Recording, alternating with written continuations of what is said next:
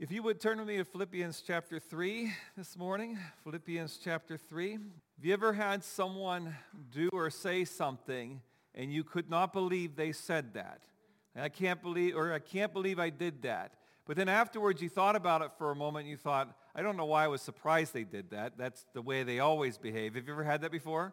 Where like, I, I don't know why I am surprised, but I'm still surprised that they did that. I'm still shocked at that. Well, we, some of you know that a couple months ago we were having issues with our, our van. We had to take it to the dealership to get it worked on. And they had it for approximately six weeks.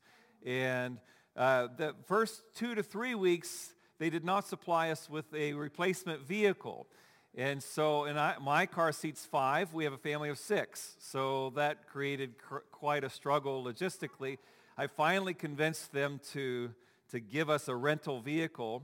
And then what happened was the rental vehicle was newer than our van and had a lot more bells and whistles than our van did, all kinds of gadgets and things to play with and buttons to push. And so my kids were saying, can we just keep this van? Like, do we have to give this van back and get our old van? And, and I understood in part, but I was starting to remember that because the van that we have is only, is only about three and a half that right? Three and a half? No, it's six and a half years, but we've only had it about three years, uh, three and a half years. And I remember when we got it, uh, I remember the kids getting into that van and saying, this is so cooler. It's so much cooler than our van that we have now. And I'm so glad we're getting this. And it had some extra things that the other one did not. And so they were so excited about the van. And then I was thinking, what happened? That was only three and a half years ago. Why are they now like get rid of this van. I don't want this van anymore. When before they thought it was great. And, and, I was kind of struggling with like, hey, you guys should be grateful. I work hard to manage the money that we actually could afford to take care of that. Uh, but nonetheless, I, I understand it because that's the way it is with new things, right? Have you ever gotten a new thing? You know, like when you get a new vehicle and you're excited about it, and, and maybe it's old uh, to others, but it's new to you and you're excited about it, and within a couple years, don't you hate how when you buy it, somebody detailed it for you. And then after a couple years, it's no longer detailed. you know, it felt great when you first got it, and now it's not so great. Uh, and you don't want to be ungrateful, but it's, you know, it's just not new. Or you buy a new house or get into a new apartment, and you love it at first, and then after a while, it's not so great anymore. You buy a new outfit, and the first time you wear it, you're like, this feels great. I love this outfit. I look good in this outfit. And then after a few months, this old thing again. You know, because things get old, and as they get old, we just don't seem to enjoy them as much as we used to.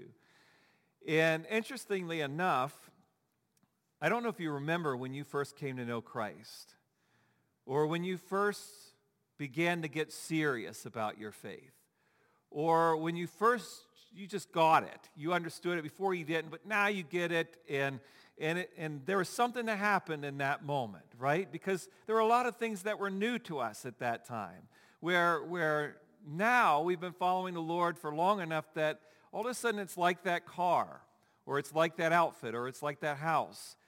For some reason, and it shouldn't be this way, it got old. And we show that by our behavior at times because do you, do you remember that? Anybody remember when you first got saved or when you first really got touched by the Lord and first really got serious about the Lord? Do you remember your behavior then? You were like, nobody had to convince you to read your Bible. You know, nobody had to hold you accountable and say, will you please read your Bible? You wanted to read it all the time. Just, I just remember the hours a day. Just, I just want to see what's it saying. What, what do I need to do? I want to learn. How do I please God? I wanted to read it all the time. Or nobody had to convince us to pray, right? They didn't have to say, you should spend some time. Nobody had to say that. We just did. And we did it not because we were like, I got to make, my, make myself pray today. It was, we wanted to pray. Every time the doors were open, we wanted to be in the church. Oh, there's a janitor there there cleaning it up. The doors are open. I want to be there. Someone's inside. I want to go to the church. We wanted to go all the time. If there was ministry opportunities, we wanted to serve. If there was a way to give, we wanted to give. If, uh, if there was opportunity to share our faith, in fact, we didn't wait for opportunities to share our faith, did we? We were looking for ways to just, we wanted to tell people what Jesus was doing in our lives. What happened to us? What happened to that kind of faith? It got old. Like that car, like that outfit, like that when you first get married, that person's amazing. 20 years later, oh, him again. Because it got old. And there's a thing that happens. It's a, if you ever, you know how they say there's corny dad jokes, you know? People say corny jokes. I'm not going to name any names. but there's a joke when New Year's comes that when you're heading into New Year's and you know that even if it's New Year's Eve and you know you're not going to see that person till tomorrow, people will say, see you next year, right? They'll say, see you next year. Or if it's like, you know, it's been a couple, you know, I'm not going to see them for a couple weeks, and by the time I see them, it'll be the new year, so you say, see them next year, and, and people like laugh like this. Eh, well, my, my daughter figured out that joke this year, and she started saying it, see you next year. But I don't know if she got it quite yet or, or something, but she's still saying it today. She'll say, goodbye, see you next year. We're almost in March, okay? And so that joke's starting to get a little old. it's not as funny as it was before because it's getting old. Our relationship with Jesus Christ, as much as we would not like to admit it, it got old. It doesn't have the same luster, doesn't have the same excitement, doesn't have the same passion. We don't have the same drive. It seems like we have to drag ourselves to do the things we once used to do with such ease. What happened to our passion? In fact, Jesus confronted one of the churches in Revelation over this issue. In Revelation 2, verse 4 and 5, he says this, But I have this against you, that you have abandoned the love that you had at first. Remember, therefore, from where you have fallen. Repent and do the works you did at first. If not, I will come to you and remove your lampstand from its place unless you repent. Now, I think sometimes we justify ourselves because, yeah, when I first got saved, you know, I was new to it and I didn't know how to, I didn't know how to temper myself or I didn't know how to, to balance those things out. And so I was just a little young and foolish then and that's why I got overzealous and, and now I figured some things out and so now I, I'm more mature now than I was then. But the curious thing is Jesus said, did you hear what he said? He said, do the works you did at first. That when we first have that igniting of our faith, the things that we did then, those are the things that he intended for us to continue in. But we've lost it somewhere along the way. How do we get it back? How do we reignite that flame that we once had years, maybe even decades ago? Well, Paul in Philippians 3 in verse 10 and 11 he gives us the concept of what, what he's framing this passage around. And I read it earlier when we started the service. He says this, that I may know him and the power of his resurrection and may share his sufferings, becoming like him in his death, that by any means possible I may attain to the resurrection from the dead, that I may know Christ. So he writes all of these things in this passage. Why? that I might know Christ, that I might have the zealous passion for Jesus Christ. So then what is it that he wrote to us? What are the things, what are the steps that we need to be taking in our lives that will reignite this passion that we once had? Well, first in verse 7, verse 7 and following, 7 and 8, Paul says this, But whatever gain I had, I counted as loss for the sake of Christ. So even if this thing adds value to my life, even if this thing is good, even if I like this thing, whatever thing was gained to me, I count as loss for the sake of Christ. Indeed, I count everything as loss because of the surpassing worth of knowing Christ Jesus my Lord. For his sake I have suffered the loss of all things and count them but rubbish that I may gain Christ. The first step we need to take is we need to embrace loss. Jesus told a parable in Matthew 13 of a sower who was sowing seed along the ground. And he told a story about the different ways that that seed took root for a time and then its energy got lost. It began to fade away. And there were different reasons why that was. One of the reasons was the cares of this world came in and choked out the effectiveness of the work that God began into their lives. And this is what happens to us We come to know Christ and we don't, we don't care, you know, like we're, we're, we're okay if we're broke. We're okay if nobody likes us. You know, that doesn't bother us. And we don't care if we're losing time. We, we don't need to watch our favorite TV shows. We don't need to rest. Who needs sleep? Do you remember staying up all night at prayer nights before? Have you ever been a part of those? Okay. We didn't care about any of that stuff because we just wanted Jesus. And then at some point we realized, I need some money. I got some bills to pay and I need to take care of these things. And then we realized that we were lonely. Were, then we realized we had needs. Then we realized that there were other things that were going on in life that we needed to tend to. And it's not that we don't need to tend to those things, but what happens is we get distracted and we get so focused on taking care of our earthly life that we lose our passion because we're so concerned about making sure that everything's okay here, we lost sight of Jesus. It was no longer Jesus we wanted. We wanted a paycheck, and we wanted healing, and we wanted company. We wanted other things. And we have to, if we're going to get that passion back, we have to embrace loss again.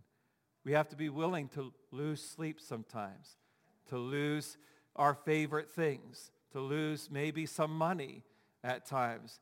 Remember when you first got passionate about Christ, and someone said we have this missionary need and, and give to that. When we first came to know Christ, we were like, take it all. You know, and then, then after we got a little older, we were like, well, let me check my bank account. I'm not really sure about that. Uh, or, you know what's funny? I remember when I first came to know Christ, it was about eight months later I found myself in Bible college because I got saved at 18. And I remember going to church services or going to chapel and they were singing songs and I, I just was so excited to worship God. It didn't matter what song we were singing. And I remember people around me saying, oh, this song again. I can't believe we're singing this song again. And that song, that song's so old. And this has a bad style. And, and I just, like, I didn't understand it because I just was like, aren't we just singing the Jesus? Until we get older, until we do this more and it gets old. And we have to learn how to embrace loss, be willing to, whatever was gained to me, I count it as loss for the sake of Christ. So how do we do that? Well, you may remember in Matthew 6, Jesus said the idea, seek first his kingdom and his righteousness, and all these things will be added to you.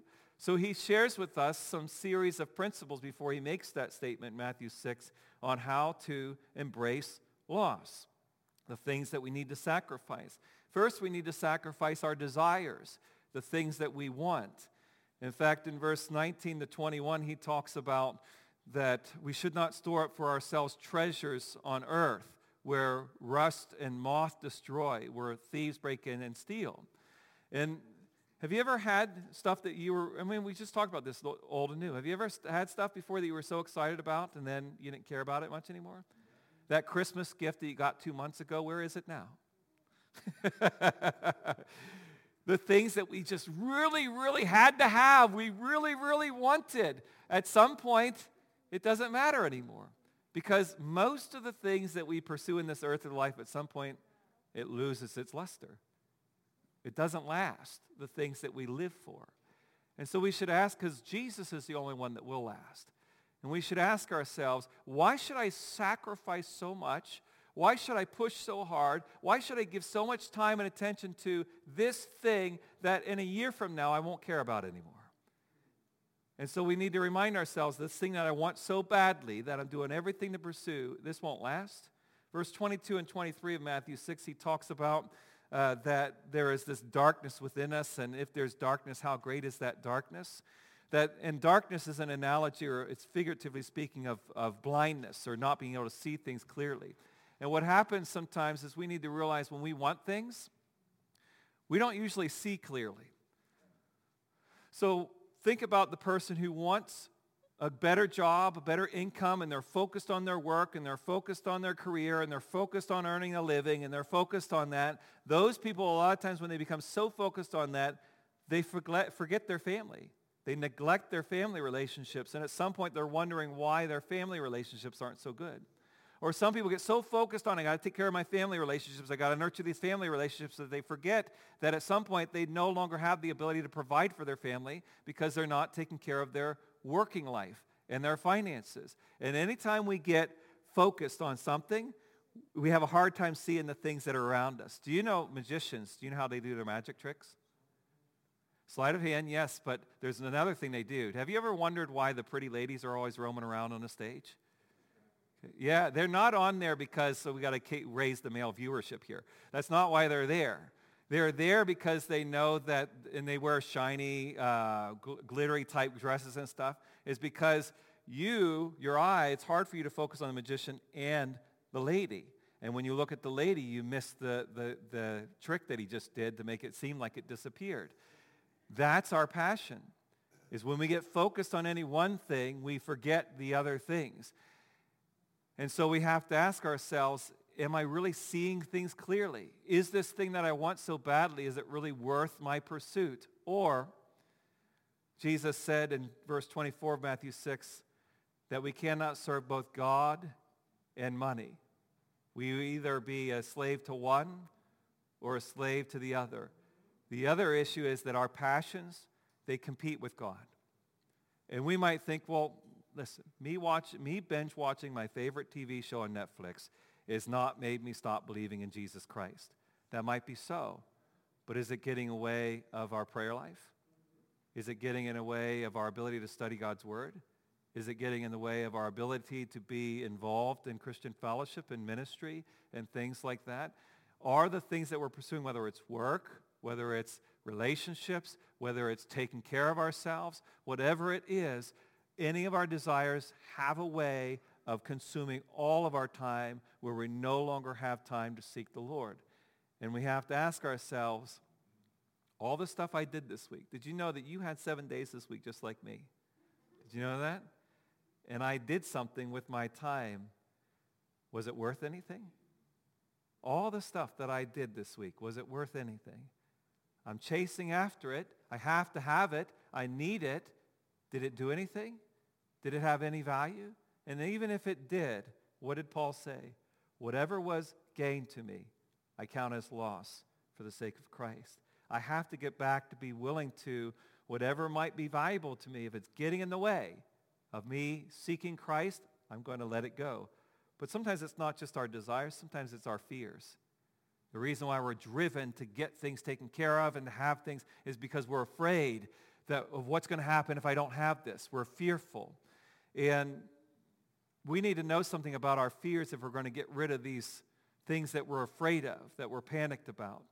First is just like our desires, Jesus said in verse 25, is not life worth more than fill in the blank.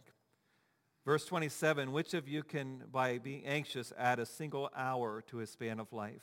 Or verse 30, today is alive and tomorrow is thrown into the fire. Anything we're afraid of, it will not last. Even if we're afraid of dying, that's not going to last. Did you know that? Dying is just for a moment and then it's over. And, But how much time do we spend worrying about dying? Even if we're struggling financially, it's only going to last so long, right? I mean, all of us, as far as I can tell, are still eating food somewhere, okay? And yet we're always worried about things, and we need to remind ourselves this, even if someone's upset with us. Anybody have somebody upset with you right now? And it's just eating you alive, okay? That's not going to always last. It won't always be there. It will go away at some point, even if it has to take till the end of my life. At some point, every bit of it. My knee issues, right, Molly? My knee issues, my back issues, my hip issues, my like any other anybody ever feel like I could just list every part of my body when the doctor says what's wrong with you? Well, let me just you know the anatomy, right? It's all of it. Uh, but my financial issues, all of my problems, they will not last. And so instead of being so consumed with being afraid of them, I need to remind myself this is going to end at some point. I also need to remind myself that verse 26, yet your heavenly Father feeds them. Verse 30, will he not much more clothe you? Verse 33, all these things will be added to, to you. We have to also remember that our fear has a tendency to exaggerate. Do you know how many times I've driven through Fort Pitt Tunnel? And how many times I've driven to it thought, what would happen if this thing collapsed on me right now? Like it's holding up a mountain, you know? You're driving under a mountain that has a hole in it and you're underneath of it. Or how many times I've driven over a bridge, especially certain land bridges. Water I'm a little bit okay with because hopefully I can get out of the car and swim. But those real high bridges that are way over top of concrete, there's no give there at that concrete. And I drive over and I think, what if this bridge collapses? And do bridges collapse sometimes? Yes. Do tunnels collapse sometimes? Yes, that is a possibility. Do you know how many times I've driven over those bridges and it never happened? And my worrying did nothing about the bridge or the tunnel. And how many things do we worry about that never happens? Most of the time our fears are driven by things that never come to us. They never happen. But we spend so much time, so much energy. We search the internet for hours on end trying to find answers for things that never happen to us. And all that time gets lost that we could have been spent pursuing and seeking the Lord and seeking his will for our lives, but we become consumed by our desires and by our fears, and we become just like the seed that was sown on the ground that the cares of this world choked it out. Are we allowing the cares of this world to choke out our passion for Jesus Christ? At the end of each step there, I have a question for you to reflect on throughout this week. What will be my sacrifice so that I can seek him? What will it be that I will sacrifice so that I can begin to seek him as I should? Then verse 9, Paul says this, It may be found in him, not having a righteousness of my own that comes from the law, but that which comes through faith in Christ, the righteousness that comes from God that depends on faith. We need to remember that we depend upon him. Sometimes we forget that that we desperately, desperately, desperately need Jesus in our lives. Did you know that? Tomorrow, when we leave this place and go about our lives, and tomorrow we go back to work or start dealing with our families, tomorrow we desperately need Jesus to be there with us. Every single moment we need Jesus, but we forget that. In fact, one of the parable, one of the parts of the, the parable of the sower, the reason why the ineffectiveness or the effectiveness went away was because uh, because the, of the persecution that came, because they encountered challenges. And it's interesting because our struggles in our lives, they, they can go either direction. They split different ways. Jesus in that, in that was focusing on if we have trouble, we run. We don't seek him. We don't depend upon him. But sometimes that happens when we don't have trouble. You know, we often tell God we don't want to struggle, but when we struggle, we think, I got it all covered. When everything's fine, we think it's all right, you know. I don't need to pray because I don't feel desperate to pray. I don't need to study the Word because I don't feel desperate for answers because I have it all covered. That's why Jesus said it's hard for a rich man to be saved. Because when they have all that they need, they don't have this realization that they desperately need Jesus. But the same happens when the challenges come for some reason. We would think that the challenges would make us run to Jesus. But sometimes what the challenges do is either we decide, I'm going to buck up here and I'm going to tackle this thing and I'm going to get control of this. Have you ever said those words? I'm going to get control of this. And listen, there's the right way about this and the wrong way about this looks the same. Because as we've been talking about instability, we are called to do things, right? We're not called to just be defeated and not do things. We're called to tackle our issues and take care of things. But the person who's doing it wrong missed a step. That person decided that they were going to take care of it under their own strength, and they didn't first start with, Lord, I need you desperately to resolve this. I can't figure this out on my own. I don't have the strength to do this. Give me the wisdom. Give me the power to do this. And then they go and tackle it. But some of us think we have to just work harder and we have to figure this out and we don't. In our challenge, in our difficulty, we don't turn to the Lord because we don't realize I need him. Or some of us, we decide to run from it. Right? I'm just going to get out of here. I just got to find a way to get rid of this issue. I just need to run from it, get as far away from it as I can. And we're not running to anything. We're just running from something rather than running to Jesus Christ. Rather than saying, okay, I have this problem. I'm not going to run to it from it. I'm going to run to Jesus. Or some of us collapse. Anybody have the deer in headlights scenario? Have you ever had something unfold before your eyes and you're just like frozen? I, I don't even know. I don't even know what to do. And maybe for days sometimes. I mean, you're just not just standing there in space or nothing. But like for days, I'm doing nothing. I just don't know. Maybe I'm sleeping more because I don't know what to do here. And we collapse before our issues. And that's not the answer. We need to realize at this moment, this difficulty, this challenge is reminding me I need Jesus. And I need to remember that I need that all the time, whether it's going well or whether it's going poorly. I need Jesus, and I need to remind myself that I have a need, and that plays itself out in different ways. Uh, I need, in Luke 6, he talks about this, that a student is not above his teacher, that we need each other. And when he talks about the plank and the speck scenario, the result is we need to seek each other out. I need to take my, plank out, my plank out so I can take the speck out. We need each other in our lives. The way the Lord works in us is in our pursuit of each other or in our pursuit of him or in our pursuit of obedience. What is the person who builds his house on the rock? What is he doing? The person who obeys my words and keeps my commandments, Jesus said. I need obedience. I'm not obeying just because I want to please the Lord, which that is in there, but we need to obey because we need to obey him. Because just like a plant needs soil and needs water and needs sunlight, I need to be in God's house. I need to be seeking him. I need to study his word. I need to know those things. I need Christian fellowship. I need that. And sometimes we need to do the, the slap in the back of the head to ourselves and remind ourselves, listen, get your act together. You need Jesus. I mean, we're out there preaching to other people that they need Jesus, but we forgot to tell ourselves, I need Jesus. And we've lost our flame because we forgot exactly how much we need him. Then in, in the parable of the sower, the third reason why the seed gets ineffective is a lack of understanding the, the nature of this kingdom. And I think part of that nature is Peter talks about in 2 Peter 1 that we need to supplement our faith. And the supplementing is with various characteristics and character traits that it's not just believing, but I need to make sure that I'm always adding to what's happening here. Or verse 10, he says we need to be diligent to pursue this faith. Or verse 13, I need to stir up reminders, uh, reminding myself, just like we said with the need thing, I need to remind myself of things. Because I think what happens sometimes, the reason why we get complacent, is at some point we think we made it. You know, like I, I know I used to be a mess. But I met Jesus, and he resolved some things, and I'm not a mess anymore. And we get to a place where there are certain sin issues that we had before we came to know Christ, and those aren't an issues any, anymore.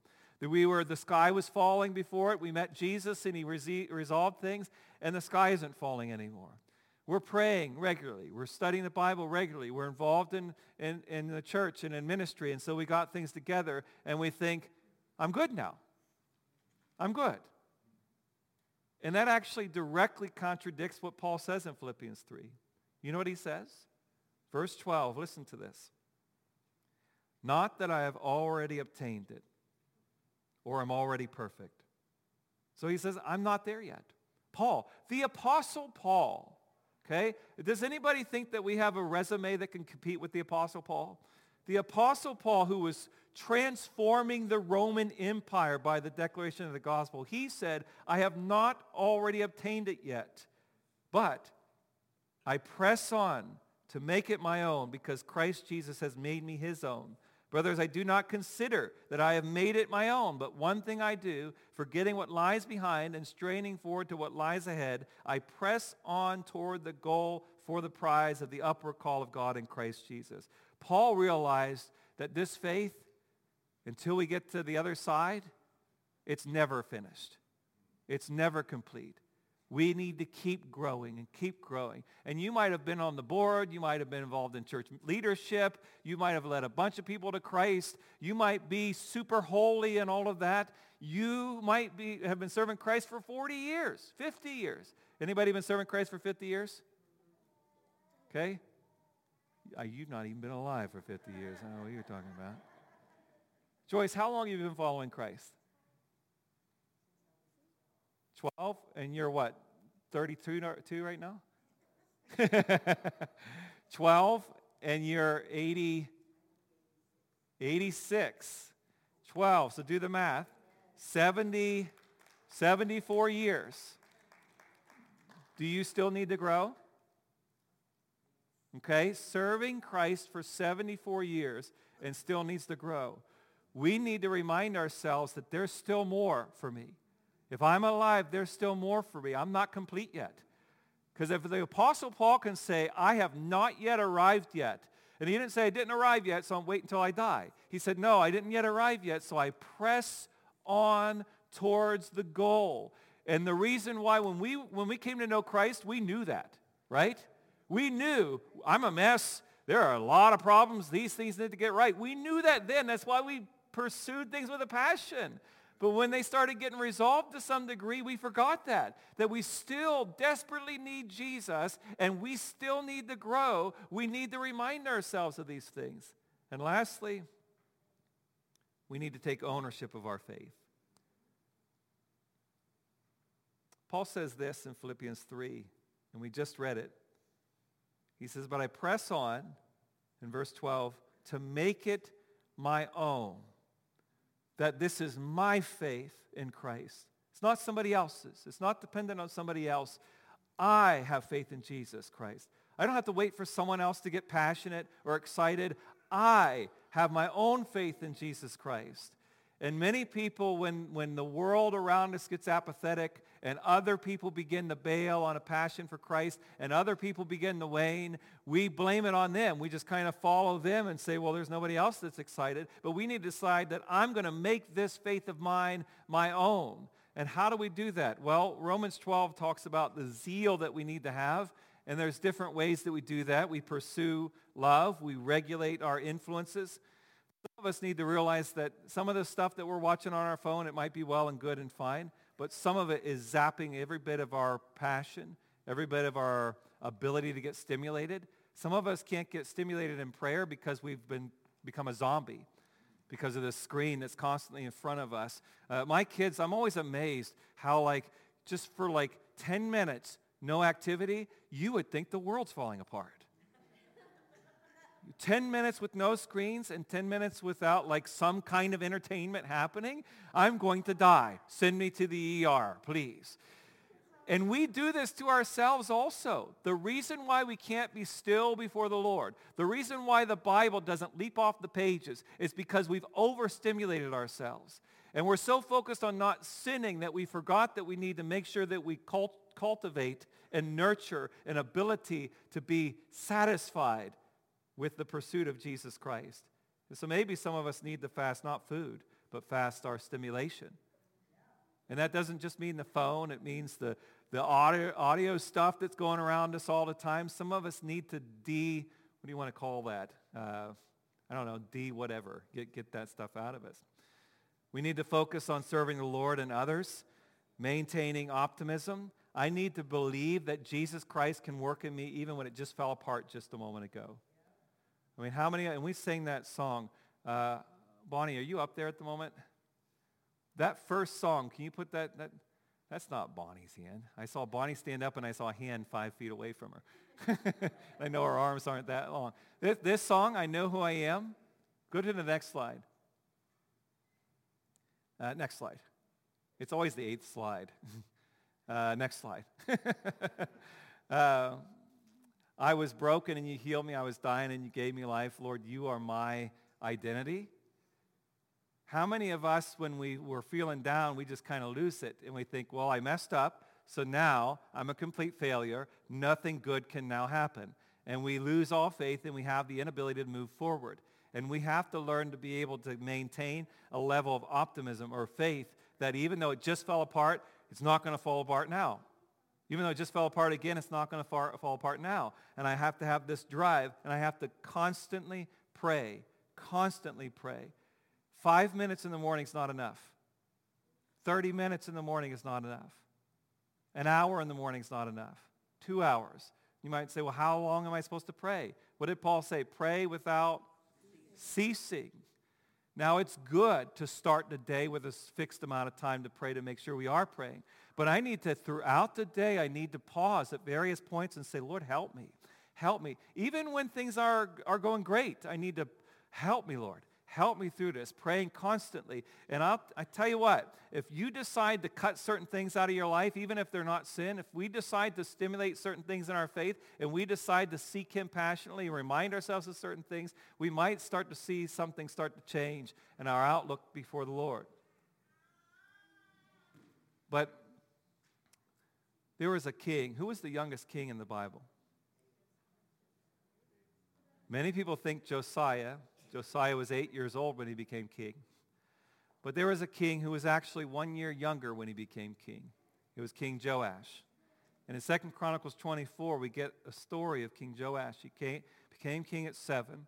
And at the time, there was a very influential uh, priest named Jehoiada. And he was very faithful to the Lord. And he, he sowed into Joash's life. And Joash was one of, the, one of the most righteous kings. He loved the Lord. He was passionate about the Lord. He made reforms and changes within the Judah society. And he led Judah in the passionate pursuit of the Lord. And he was just zealous for the Lord. And then one day Jehoiada died. And do you know what happened to Joash's faith? He fell apart. He turned to idolatry. He led the whole nation back into paganism and idolatry, and he stopped following the Lord. And the only thing that changed, Jehoiada was gone. And so many of us, we're only passionate if Jehoiada is there. And we might say, well, I don't even know Jehoiada. Well, I think we do know him. Because some of us, we're only passionate and excited to worship the Lord when we're in a crowd that is all excited and passionate for, to worship the Lord. We're waiting for someone else to get excited. Or some of us, we're only passionate in following the Lord when there's somebody else uh, mentoring us and coaching us and urging us on. And listen, we need to lean on each other and we need that and we should pursue that. But if my faith is always built upon somebody else's passion, somebody else's drive, somebody else pulling me along, or some other experience. Listen, if I'm only passionate when I'm in Bethel of the 90s, when there's 300 people here and there's a lot of ministries and a lot of programs and a lot of mature believers, and that's when I'm passionate, and then when it's gone, I'm not, I lost my faith. Why? Because Jehoiada is gone. What is my Jehoiada? Is it my health? As long as I'm healthy physically and everything's going okay and it's my circumstances, then I'll praise God and then I'll be excited to serve him? Is it when I witness to people and they respond favorably and there's no resistance? Then that's when I have faith to do the things that he's called me to do? Or is it no matter what? Because if I take the circumstances gone, where's Jehoiada? I lost my faith. Do you have your own faith this morning? Or do you need somebody else to pull you along? Will you stand with me? Worship team, will you come and prepare to lead us? Why is it that the zeal I once had, and listen, some of you are newer to this and you're wondering, I don't know what he's talking about. I don't, I don't have a lack for zeal. That's because you're new in it. But I bet that most of us here today, we're not like we were two years ago, three years ago, five years ago, 20 years ago. Wasn't it fun? Don't you remember that? Wasn't it fun to live for Jesus when we were fired up for him? Don't we want to get that passion back? But why is it that your passion is gone? Jesus says, remember your first love. Do the things you did at first. What is it? Is it that I've lost my Jehoiada? Is it that the cares of this world and the pressures of this life began to push it out? and I got consumed by that. My anxieties and my fears, I find myself chasing after resolving this problem and that problem, and I forgot to seek Jesus. Is it because of, of an unwillingness to sacrifice? I want these things in my life. I want Jesus and. And as long as I have these things, I'm good. But if not, I want these things. Are we willing to give up anything? Paul says, whatever was gained to me. I counted all things as loss for the sake of Christ. Where is our faith? And this morning I asked the worship team to lead us in a song, and, and it's an old song. And we can either choose to be someone who's been following, the, following Christ for years and say, well, that's an old song. That doesn't get me fired up. Or that has an old style to it. Or we can think about the call, the cry of the heart of the words of this song. And as they lead us, do you want to get your passion back?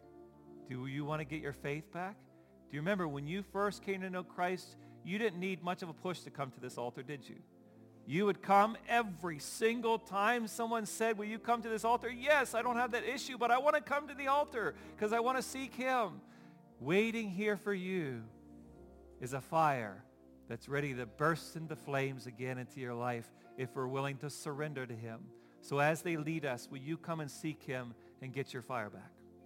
Another statement that Jesus says to the churches in Revelation is he says that he comes and knocks on the door of our hearts.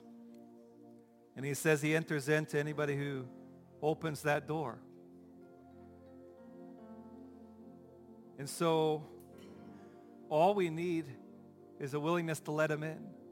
You know, the loss of that fire or the loss of that zeal or that drive, that commitment, it has nothing to do with him. He wants to come in. That apathy, that, that lack of the sense of his presence in our lives, it has nothing to do with him. God is present everywhere. He is always there. He said, I will never leave you nor forsake you. He's always there. We're just not always open to receive the work of the Spirit in his life, in our lives. And so, would you now, in your own words, invite him in, Lord? Invite him in. Ask him to send that fire to you. Ask him to come in. Say, Lord, light the fire in me. Lord, stir that up, Lord. Lord, fill me afresh again, Lord. Fill me afresh, Lord. Lord, help me not to crumble under the weight of the pressure of the things of this world. Lord, help me not to be crippled by my anxiety. Lord, help me not to run from my problems. Lord, help me. Help me, Lord, not to be one who loses the work of the Word of God. Help me, Lord. I've lost my Jehoiada, but help me, Lord, not to lose my faith. Help me, Lord.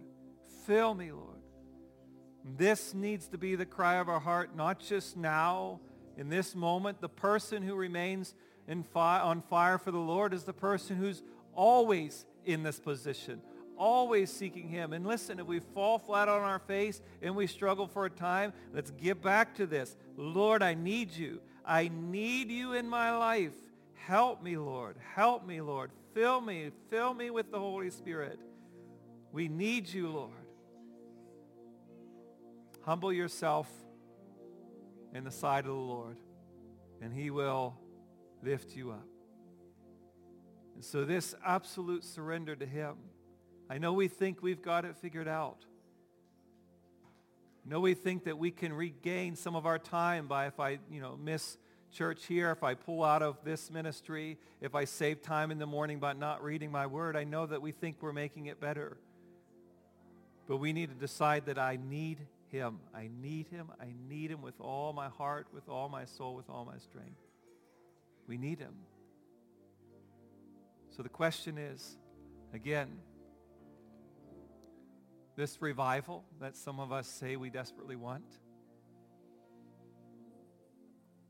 all it takes is one flame. All it takes is one flame to begin to get on fire. And the whole world can catch fire. I mean, we've seen it in the natural, right? In California, it just takes a small fire and all of a sudden it's weeks that they can't figure out how to contain that fire because of one little But we're that dry forest waiting for somebody else, waiting for somebody else to do it. And here is the Lord wanting to start with you. And so when we come in on Sunday morning, we come in and say, you know what? I don't care if there's three people here. I don't care if nobody else is excited. I'm going to be passionately seeking him this morning. I don't care if everybody around me is falling asleep while Pastor Danny's preaching. I'm going to get on fire for the Word of God. I don't care if nobody else will help with that ministry. I'm going to help with that ministry. I don't care if nobody else is witnessing to people. I'm going to witness to others. We need to decide that we're not going to rely on Jehoiada anymore. He's gone. We are going to have that faith all of our own. Do you want that? It's not going to come easy. It's not going to come cheap. We're going to have to learn to lose. What did Jesus say? He who wants to find his life will lose it. but he who's willing to lose his life for my sake will gain it. Are we willing to lose everything so that we have Jesus? Lord, we ask that you would help us. Help us, Lord, that when everything's fallen apart around us, we don't lose sight of you. Help us that when we've failed in that way and we've struggled, that we don't forget to turn our eyes right back to you. Help us, Lord, to be passionate for you in a world that's grown cold, in a world that's grown dark, and many churches are declining and struggling. Help us to decide that we are going to have a faith all of our own. That forgetting what lies behind, we will press on to what lies ahead. So as we pursue the mission, Lord, as we do outreach next week, as we build the one-to-one ministry, as we do other things, Lord, help us to not grow tired and weary of doing good, but help us to have that fiery zeal to press on. We ask for this in Jesus' name. Amen. So we connect with others. We do that why? So that we can help them develop in their faith. And we do that why? So that we thrive. This is how we thrive, by pushing into everything that God wants us to do. Amen. I love you guys. God bless you. See you next Sunday.